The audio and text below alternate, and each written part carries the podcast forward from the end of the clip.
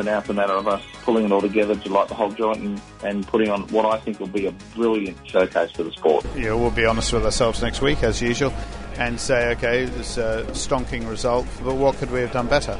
Finding that passion for racing again. You know, stop looking at it like my job and, and go back to just doing it because I love racing cars and I love competing and that's really what's changed this year. Hi everyone, welcome to Inside Supercars. Shane Van Gisbergen from the Red Bull Holden Racing team here. Welcome to Inside Supercars, Craig Melbourne, Tony Whitlock. It's another post Adelaide uh, performance because uh, there was an enormous amount that came out of it. And one of the big things that came out of it, Craig, was uh, about driver health and safety. It's been an interesting topic over the last few weeks, in fact. In, we have seen drivers you know, like uh, Bathurst last year with David Reynolds uh, collapsing in the car and uh, Shane Van Gisbergen after the 12 hour having health issues as well. Yes, indeed. And for that point, we actually spoke to Roland Dane. Uh, not about the 12 hour performance, but about his uh, drivers and uh, all the drivers, really, the uh, way in which they can look to improve the performance for drivers and their, and their safety. So, we spoke also to a couple of the health professionals, uh, which are on this week's show as well. Phil Young, who's from the uh, Walkinshaw Andretti uh, United team, and uh, a new man on the scene for uh, Erebus is Phil Rankin. He's a, a Newcastle professional that's involved in this uh, business under Balance Energy Health, and we'll talk to them later on the show. But first off, we'll um, uh, Craig, uh, Roland Dane, as usual, he uh, very firm points of view and gave us inside information. A number of aspects of the sport, including uh, the story you broke last week with Garth Tander's tribute at at the Wanneroo Raceway, or Barbagallo, I should call it, and uh, what they had approached, what supercars had approached him. So that's coming up later in the show. Uh, also interesting when you look at uh, we come into the Grand Prix, and I, am sure you've got a, a, list of stats on us, but uh, the Grand Prix weekend is an interesting event now that is part of the championship, isn't it? It is indeed, and of course it was a scene last year for uh, Scott Pye to uh, reinforce his place in the newly formed uh, a year ago the uh, Andretti United team, Walkinshaw Andretti United team, and he was very glad to at least get that win on, on off his back. Um, it was interesting also because of the number of teams that did shine brightly there, and uh, uh, I know that Roland will be looking closely at uh, the performance of their Mustangs. I mean, there've been suggestions, not from him really, but from other people around the paddock about parity and things like that. Well, I'm pretty sure when uh, we're told by a number of people that uh, the parity was the closest they've ever had from the aero testing, that uh, it'll all make it for a good year. And of course, uh, the DJR team Penske have only emulated really what uh, the Triple Eight team did when they introduced the ZB last year in coming away with twin wins, which it was then, of course, Shane Van Gisbergen with twin poles and twin wins this year. Fabian uh, had a number of hiccups, as did a number of the Tickford drivers who couldn't get their Mustang to the line, but uh, it was an interesting weekend, uh, you'll agree, Craig. It was indeed, and uh, well, we've got a, a, number of interviews coming from last weekend and also from this weekend's racing that we'll be bringing to you over the next couple of weeks, which I'm sure many people will uh, find of interest. And as we head into the Grand Prix, we'll also um, have a chance to have a chat about the four races there because you'll remember last year, Tony, that Nick Percat had a brake issue uh, going into uh, that race, and uh, we found out from AP that it was a bleed nipple. Now, fascinated that we saw another brake problem at Brad Jones Racing at Clipsal this year, and of course that's what kept Macaulay Jones out of race number one of season 2019. Um, same team. I'll make a point, Craig, to uh, have a chat actually to Brad Jones and also others within the team to see if we can find out exactly what it was that uh, caused Macaulay. We've heard of a kinked hose, uh, um, brake hose on the front to somewhere, but we'll, we'll track that through. So anyway, coming up after the break, we'll start off with this week's show and Roland Dane, his thoughts not only on the weekend's racing, but also some bigger views of uh, things such as the fuel drop and uh, pit stops and various other items. So after break, it's Roland Dane. Each week, join the Inside Motorsport team as they look at all the news from across Australia and around the world. Still a bit in shock. Uh, thanks, thanks everyone. Dissecting the sport with interviews, news, and opinion. Got to put money back into the sport at the lower levels to develop the kids and bring them up. You can't rely upon good luck for Daniel Ricciardo's old man to have found a few mates to tip some money in and send him overseas.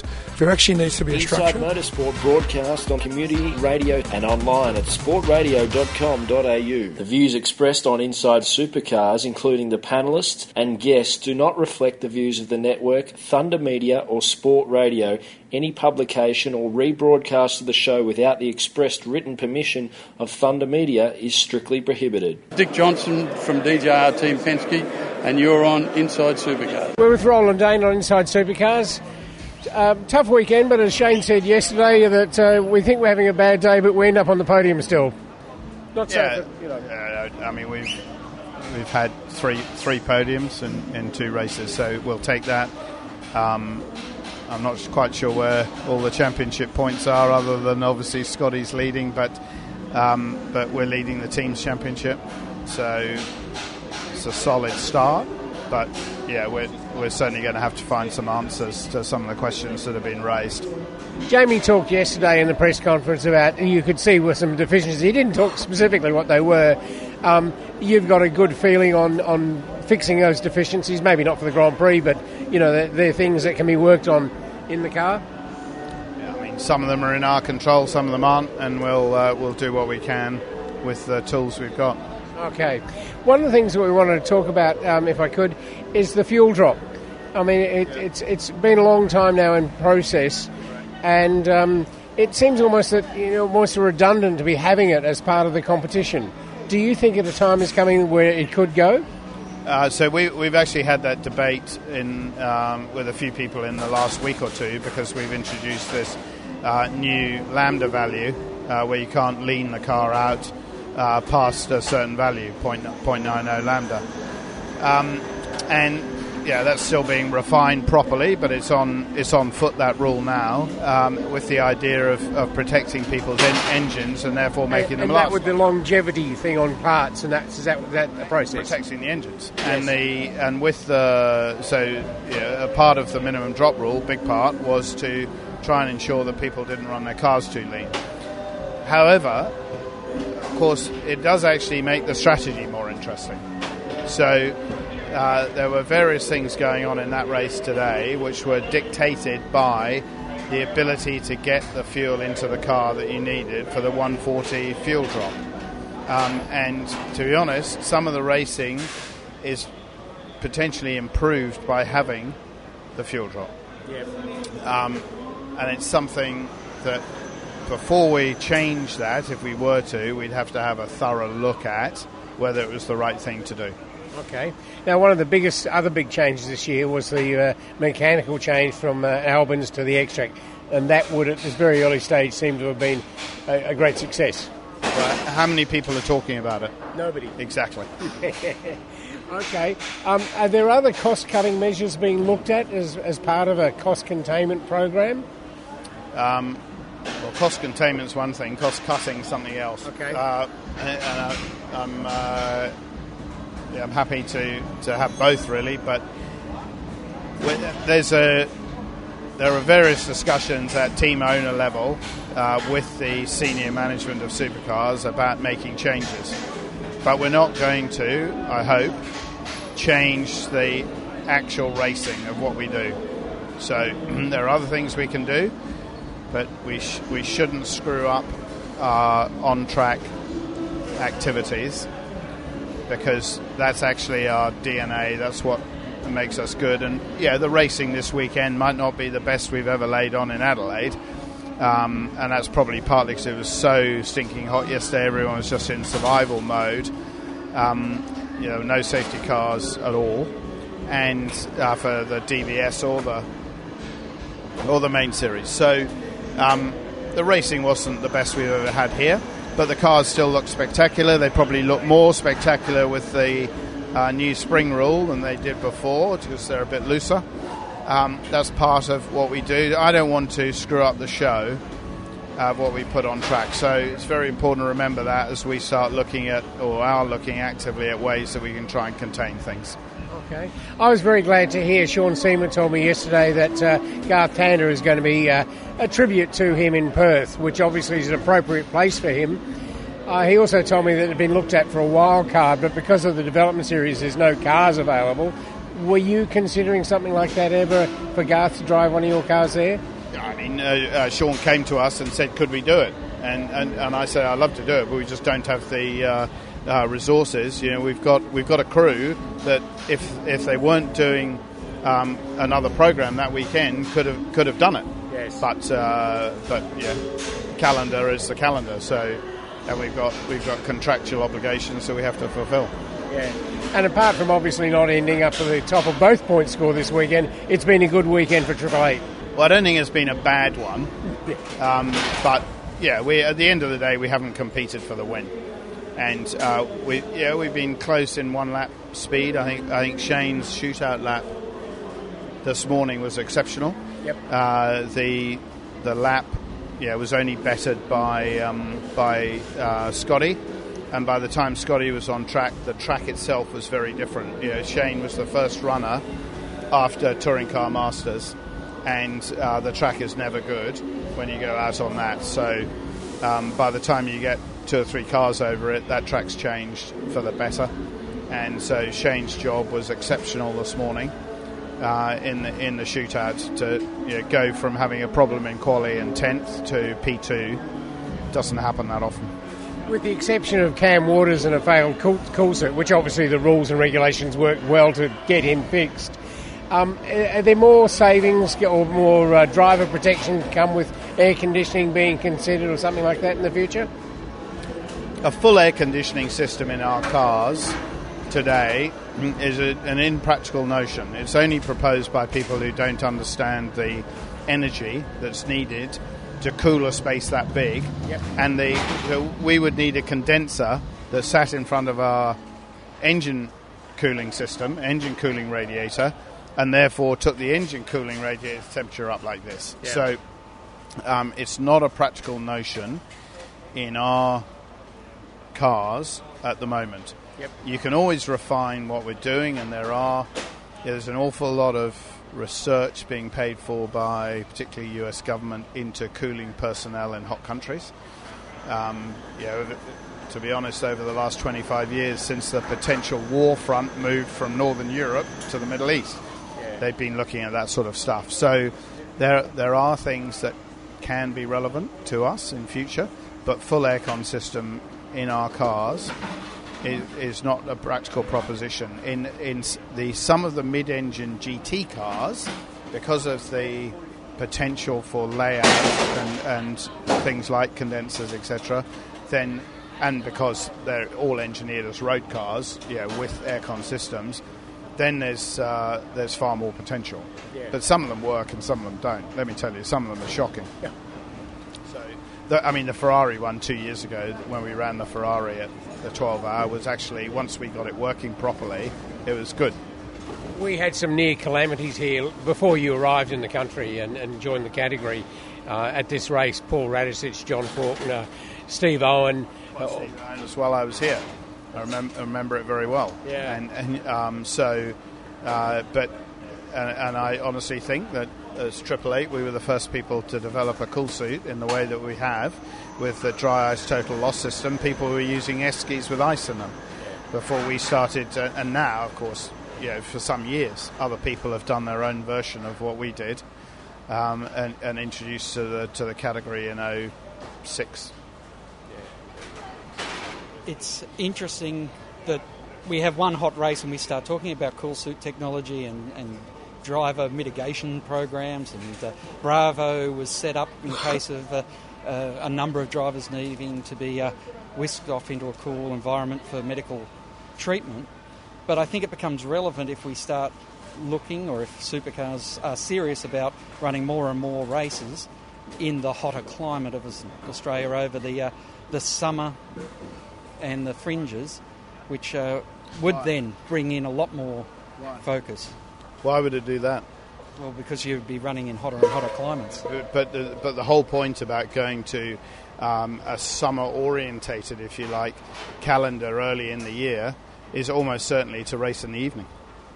But what about all the supports and all the other classes that would then be racing in the hotter climate without the support Yeah, that you guys have? 20 laps is a completely different thing. From uh, to be honest, uh, doing 20 laps is very different from doing you know 70, 80, 100 laps. Very different proposition. So um, there are yeah people racing in hot weather. Um, plenty of places in the world doing short races. Uh, that's not the issue. Um, if you if you if you can't stand stand that sort of race, well then you probably shouldn't be in the race car. Um, it's where you get the longer distance ones and all the heat soak and everything, etc. That's what that's where it comes into play, and and hopefully, uh, you know, not only us but support races are, are racing in the in the evening uh, and into you know into a Friday and Saturday night. We saw Or with in Tasmania where it's never going to get that hot. Yeah. Might get hot, but not that hot. we uh, we have seen with Sydney the experience at Sydney, and even today with this much longer format over the course of the Adelaide race. Would you also like to consider a lockout until a certain time in the morning before you can return, or have some sort of curfews? Obviously, a repaired car is going to be exempt from a curfew to try and keep the numbers up, but So we've been having a discussion. I've been having the discussion with supercars for years, and they've started now, especially with Adrian there, to pay more attention to it. And we are putting in some uh, some controls just to make sure that it's all governed by what time we've got activities here. Um, so if we're racing, if we're racing later on a Saturday, and then we're going to race on a Sunday, or Friday, Saturday, whichever way it is, um, then we've got to allow a, a recovery period. The only, it's not, not only, but it's mainly a street circuit issue because the street circuits are so hard on the cars. So even if you haven't got a damaged car, you've still got the running gear takes much more of a beating. So therefore, there's more service work if you want to keep the reliability rate that we've that we've got and had for many years. But Sydney was an ordeal for everyone last year because you were finishing at 11, 12 o'clock, even if you didn't have any problem at all, and backing up 7, 8 in the morning. Uh, you mean Sydney Motorsport Park? Sydney Motorsport Park. Sorry, yeah, the night race. No, it wasn't really. We only had one race that weekend. You know, if you've got one race, it's a hell of a lot easier, let me tell you. So we had no. The, You had the Friday night practice. yeah, but that wasn't. You've got practice at a, at a purpose-made circuit. Um, uh, we didn't have any complaints about Sydney Motorsport Park at all uh, because it was a, it was one um, it was one race. Uh, and it, it, even if it had been two races on Saturday night, for instance, which are spoken about, it, that's that's not the drama. Yeah, the drama is when you have a long race on a one night or late in the day or whatever, and then you have a, another the following day. And so that's something you really want them to address, and it Well, sounds we've like they are. we- we- Yeah, we've been talking about it. Adrian is uh, the good thing about Adrian is he comes from a, a team environment, and, and hopefully, unlike some of the other people who've come out of that, he doesn't forget his roots. And I, and I don't think I don't think he will. Well, thank you for your time, Roland. Greatly appreciate it, and look forward to catch up with the Grand Prix.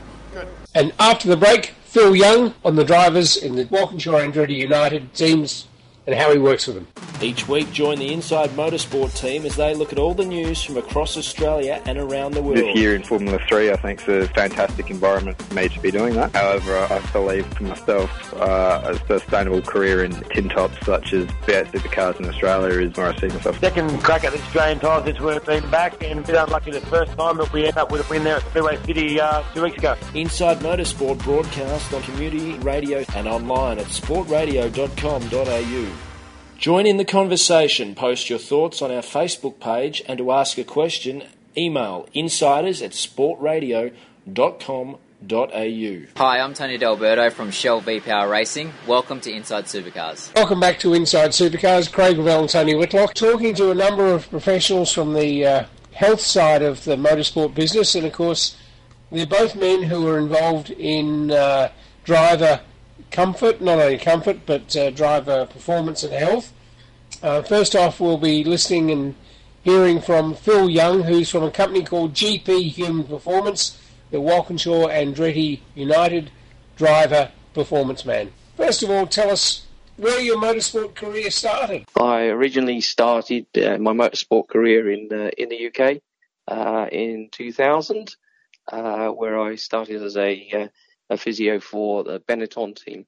So uh, that's where it all started for me. Formula One from 2000 to 2007. from then, um, I moved over to Australia and started working in supercars. Um, met up with uh, James Courtney uh, when he was at um, at uh, DJR. Uh, went through uh, championship year with him. Uh, been with him ever since. So, um, as he said the other day, I've I've been with him almost as long as he's been with his wife. Phil, what does your job entail for the drivers? First of all, when you were involved with Formula One, and now the drivers in uh, ovens on wheels or supercars. Yeah, for sure. The uh, I mean, in Formula One, obviously the biggest uh, the biggest thing for them is the G-force that they pull. So both laterally, uh, acceleration and braking G's. Um, uh, they're an open top uh, type of vehicle, so uh, their air conditioning is a lot better than, uh, than as you say, our ovens on wheels. So uh, that's the big difference. They they really have uh, to work hard on their neck strength for the uh, the, the G forces.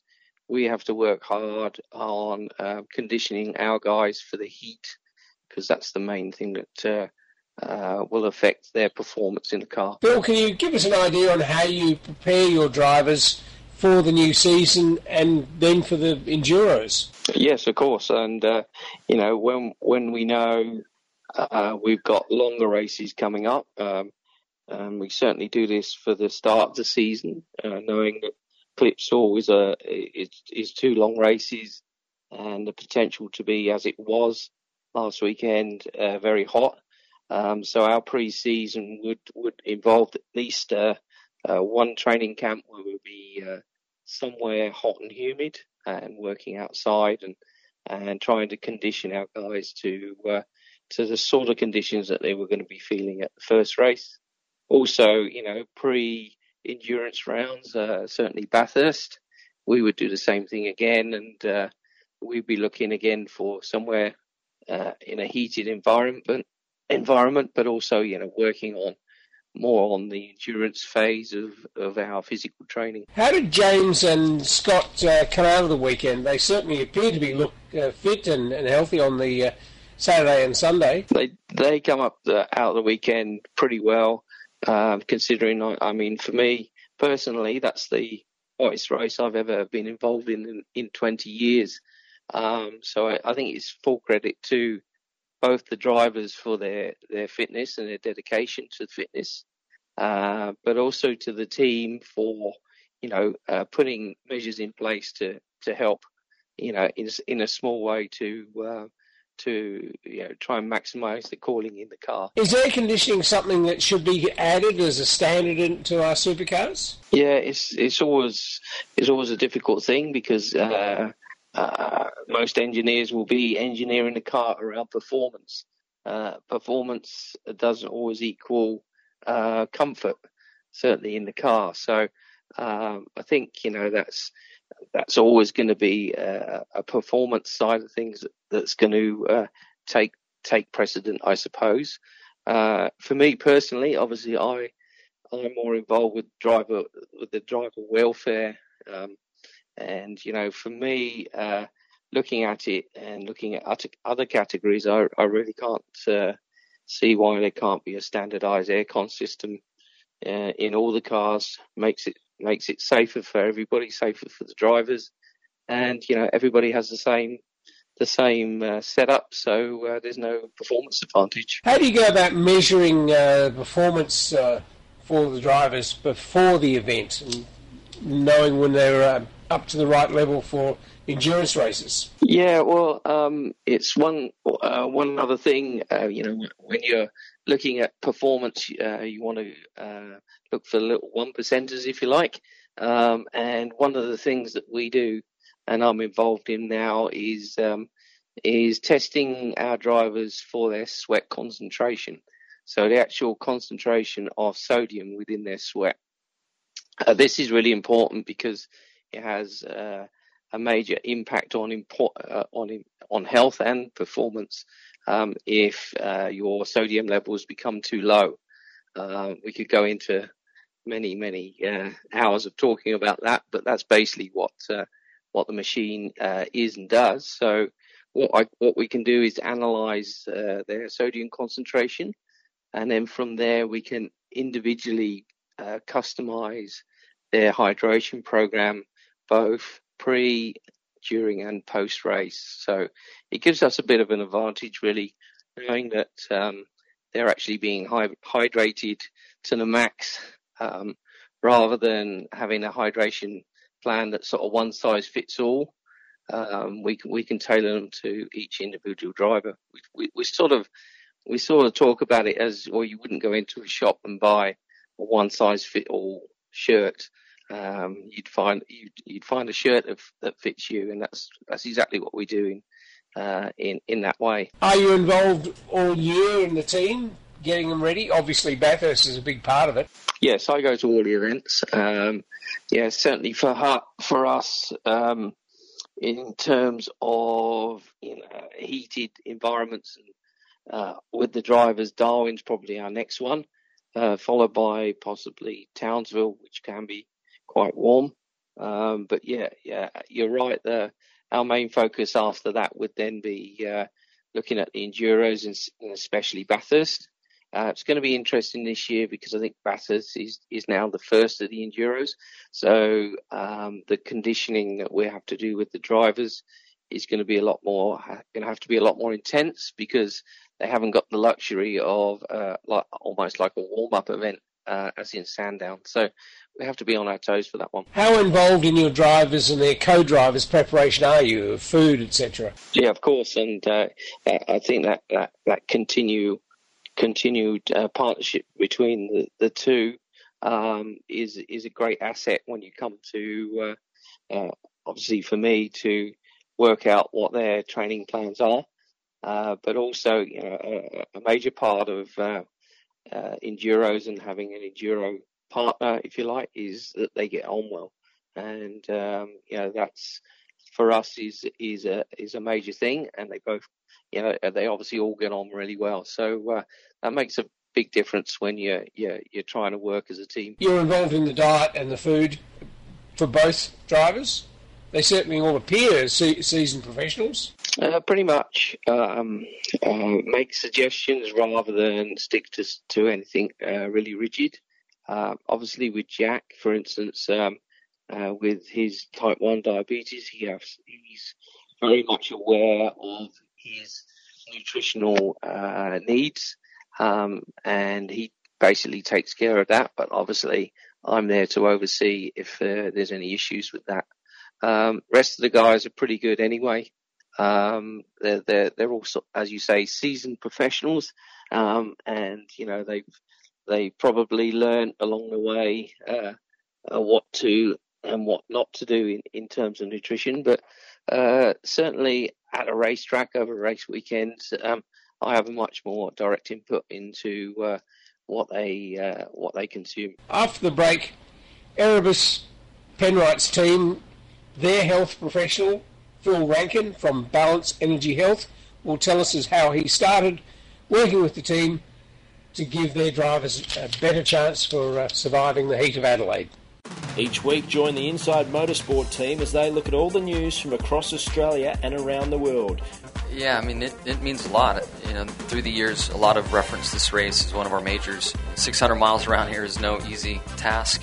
Uh, we were able to beat the 211 the boys and, uh, and meet Anthony Begley in the final, which uh, we were able to um, take the win off him. So it was, uh, yeah, it was a great weekend for the uh, Raptor family. Inside Motorsport broadcast on community radio and online at sportradio.com.au. Join in the conversation. Post your thoughts on our Sport Radio Facebook page. Hi, I'm Macaulay Jones I'm from the Cool Drive Racing team, and you're listening to Inside Supercars. Welcome to Inside Supercars. My name is Tony Whitlock, and I'm with Phil Rankin from Newcastle and from a company that's known as Balance Energy Health. Uh, Phil's been involved for a short time with Dave Reynolds and the Erebus team and Anton De Pasquale. And I uh, was asking Phil to describe, A, first of all, what he does for his young drivers here, uh, to help them cope with the heat and the performance of the human body? Great, Tony, thank you. Um, well, simply we're testing urine and saliva to see how far away from perfect their biochemistry is, and that's to do with nutrition, hydration, um, many aspects of the um, sugars, salts, pHs, etc. We're getting some real time testing on the spot and then guiding them to improve that biochemistry. So our focus on the testing's focus is to put them in the best place for performance, and more importantly, and just as important, is sports is the recovery, the next hour, the next uh, three hours, ready for the next race the next day. Okay. Now, an important part of that is obviously the analysis of those uh, samples. So, how does that go about? Well, like many things, um, it's hard to going. We're not guessing anymore. We're, we're getting real time data on uh, their biochemistry. Uh, we can react immediately. Uh, so we put some numbers into a, a program, software program I developed two years ago, and we're tracking hydration, health.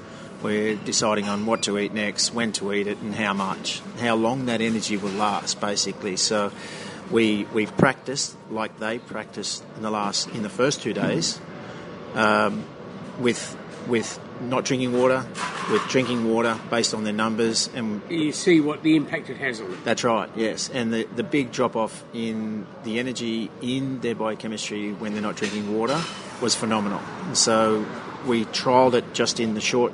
Um, short trials that they were having, just the practice sessions, ready for the race, and pretty much on the testing, on the scores, and when they uh, in the in the real race in two hours, I think we went in at 85% um, scored, and I think we came out at 88. We oh, were wow. our feet didn't touch the ground, and the, all the boys in the room, a fantastic team at Erebus racing team, all the boys recognised how well the boys came out of the car. It's long amazed me that there hasn't been greater recognition of if you want to improve performance, is one thing is keep the prime ingredient in that uh, at their peak.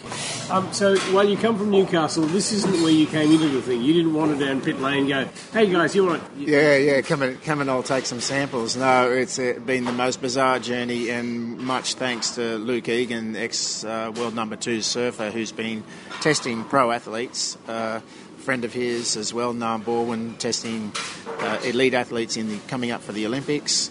All uh, are thoroughly impressed by the testing to give them uh, real real information at the time they need it, not week later or two yeah, weeks later, yeah, and so yeah, days later, or days later. You know, we we need it at the moment, and the big underlying gold in looking after these athletes is the recovery. Yep reducing possible injuries and recovering ready to go again the next day. Okay, now it's Mark Skaife who actually uh, you were led to this. Yes. Because Mark's sort of taken Dave Reynolds under his wing a little bit. Yes. Um, and while you were there, you would know of that uh, the incident that happened at Bathurst that David wasn't able to deliver mm. what was necessary there were a few accusations that were thrown around against the team, and some of some of them quite incorrectly. You know, for instance, oh they, you know, they should have been listening to his voice. Well, I'm sure that uh, Alistair McVean has been with Dave Reynolds for quite some years, and I'm sure he knew and judged what Dave would say to him.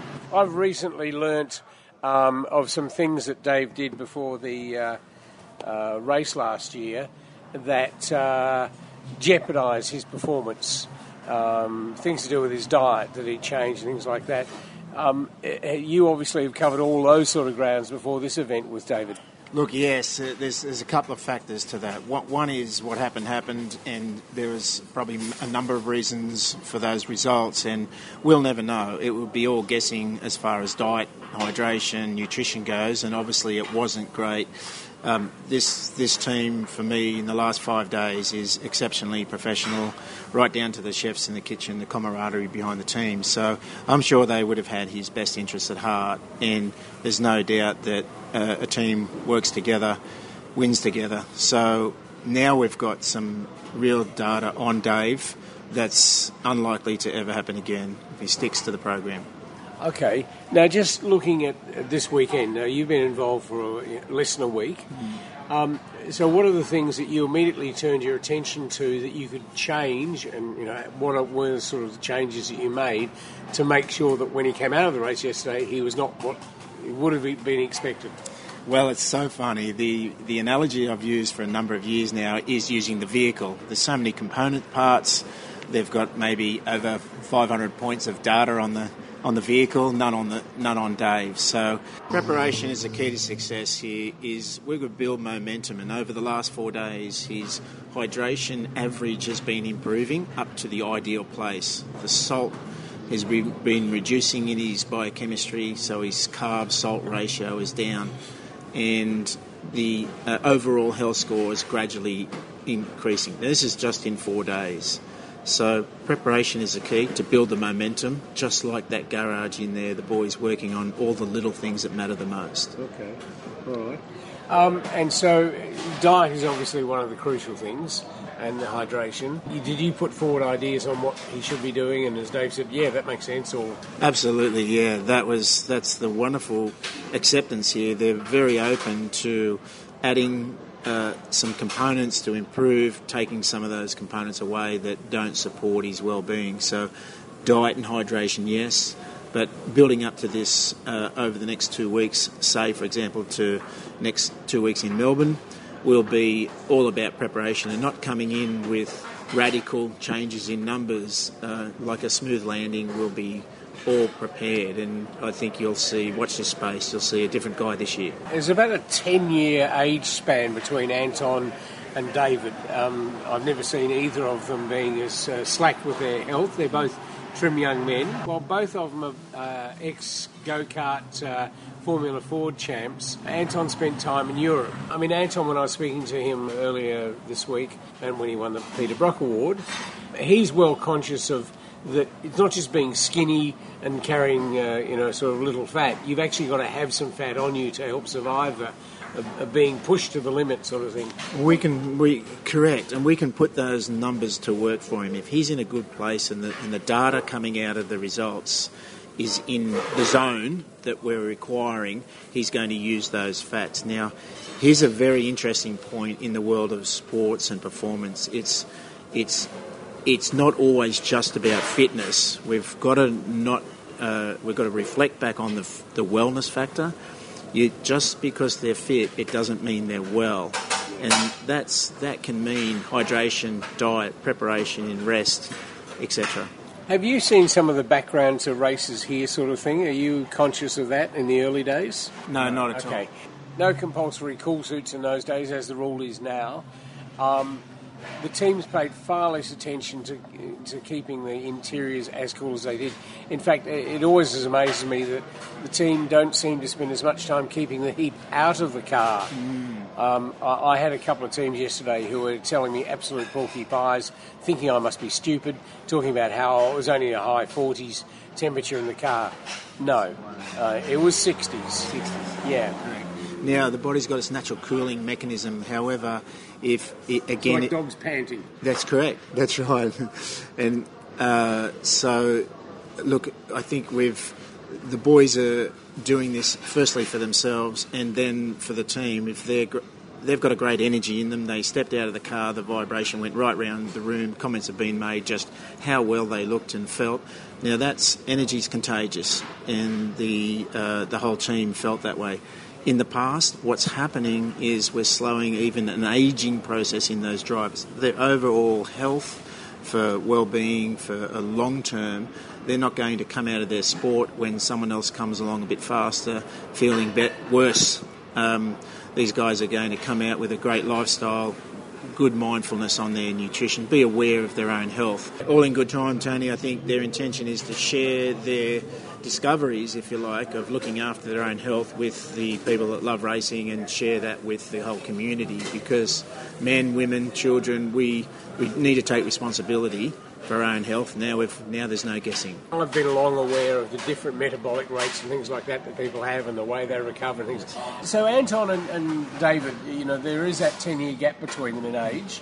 Was there much in them in their performance? So everybody's different, and so over the thousands of testings over the years, uh, there's not one identical test. So therefore, there won't be one identical program, food list of foods, or or levels of hydration which will be identical. So, however, their outputs have been tremendous. Their their, dedic- their dedication in these four days to consistently test, um, consistently the inputs of food, nutrition, time for themselves, breathing, etc., is wonderful. So each of us need that individual focus to look after oneself, and and it will be different. Their age difference, look.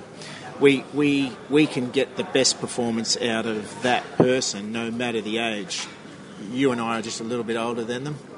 We can still op- operate at our optimum performance, whatever that be. Add some fitness to it as well, some rest and movement, etc. And literally, we're slowing an aging process. Okay.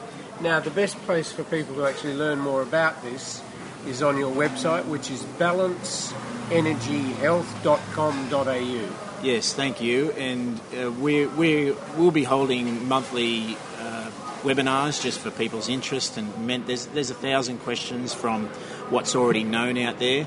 It's a, simply a tool.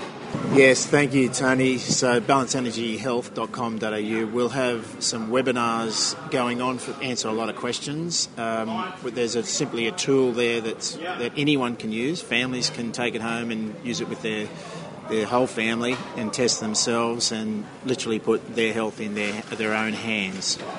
To be of use yesterday to Erebus and to Dave and Anton, you had to have a couple of days prior to sort of learn what their baseline was, did you? No, this is the beauty. We can we can literally you can step into the into the ring.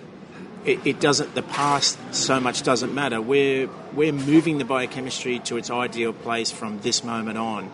So what you have or what you've had or what's happened in the past is the past. So today I want to see where you're actually at. And to, to sign up with Balance Energy Health, um, it, you know, is there a, a, daily, a weekly, a monthly fee? Is there a what, what do people get for that? so their? there's two levels of instruments. We'll buy a pr- practitioner level instrument or a personal level instrument. So we get three instruments basically, and there's a monthly subscription either for yourself individually or for a family. And people can test as many times as they want during the day. They learn what is ever needed. Once people once people can purchase their instruments and pay a monthly subscription, you can use this system and the software for yourself as a uh, one person, one off, test as many times in the day, or or use the tool to, for the whole family. So that'll show you and guide you to what to eat, what to drink, and what minerals are missing out of the body to improve your biochemistry. Sounds all complicated, it's simple. What we've actually learnt to do is our salts and carbs are too high or too low, and the pH is too fast or too slow. Yeah. We're keeping it simple, and it's, and it's basically putting health back into people's hands. After the break, our final thoughts on Inside Supercars. Each week, join the Inside Motorsport team as they look at all the news from across Australia and around the world. This year in Formula 3, I think it's a fantastic environment for me to be doing that. However, I believe for myself, uh, a sustainable career in tin tops such as V8 Supercars in Australia is where I see myself. Second crack at the Australian title since we've been back, and a bit unlucky the first time that we end up with a win there at Speedway City uh, two weeks ago. Inside Motorsport broadcast on community radio and online at sportradio.com.au. Join in the conversation, post your thoughts on our Facebook page, and to ask a question, email insiders at sportradio.com.au. Welcome to Inside Supercars. This is Ryan Story from DJR Team Penske. Enjoy the show. Welcome back to Inside Supercars. Craig Revell and Tony Whitlock. Our final thoughts. Mine, Craig, revolves around the driver health as we've been talking about. The great thing that I thought this year was, having been there since 99 when it started Adelaide, we didn't see any drivers falling out of their cars as happened in years past. Paul Radisich, John Faulkner, Steve Owen, you know, it, it, it's a far better case now. The teams seem to far more keep their drivers' performance as something that is important to them. And they're making a priority to make sure that their drivers are looked after properly, and that seemed to be the evidence was there in front of us after the race. Would you agree? Yeah, I do agree with that, and it was going to be if ever, if ever there was going to be a race where you'd have uh, dramas it was going to be on that Saturday with 40 degree plus temperatures. And uh, I, I, can't remember if we mentioned it last week on the show, but um, the medical teams had set up what they call their Bravo point uh, ready to take uh, any additional drivers in distress um, immediately. So, you know, all precautions were being taken, not only by the teams, as we've already heard throughout the show, but also by the first uh, the, the, the first aid and medical team that are on hand, which is a, a credit to uh, a large team of people who are part of the uh, racing medical department now. And Craig, um, the Grand Prix this weekend, four races. It should be a fascinating weekend on that big wide open circuit. It will be, but I still, maybe I'm living in the dark ages, but I still don't think this race is a championship round and it, if you want to make something even more convoluted and uh, and confusing to the fan, explain why you've got hun- uh, points races over the across the weekend that are of different values, of different merits, and I'm pretty sure they're going the same distance every time. So I, I, I just think that whilst this is the biggest stage in motor racing in Australia corporately, points racing for supercars, to me, just doesn't sit. I understand why they want to do it, but it just doesn't sit right. It, it still seems like it's a Tinkerbell, if you like. I'll take that thought with me as I watch the four races, and uh, we'll catch up next week and uh, see what stories come out of the Australian Grand Prix support races for V8 supercars and the Virgin Australian Championship. So from me on Inside Supercars, it's good night. And good night from him. Inside Supercars is produced by Thunder Media. Tune in next week for more at sportradio.com.au or lock in the podcast on your iTunes or mobile device. Search Inside Supercars.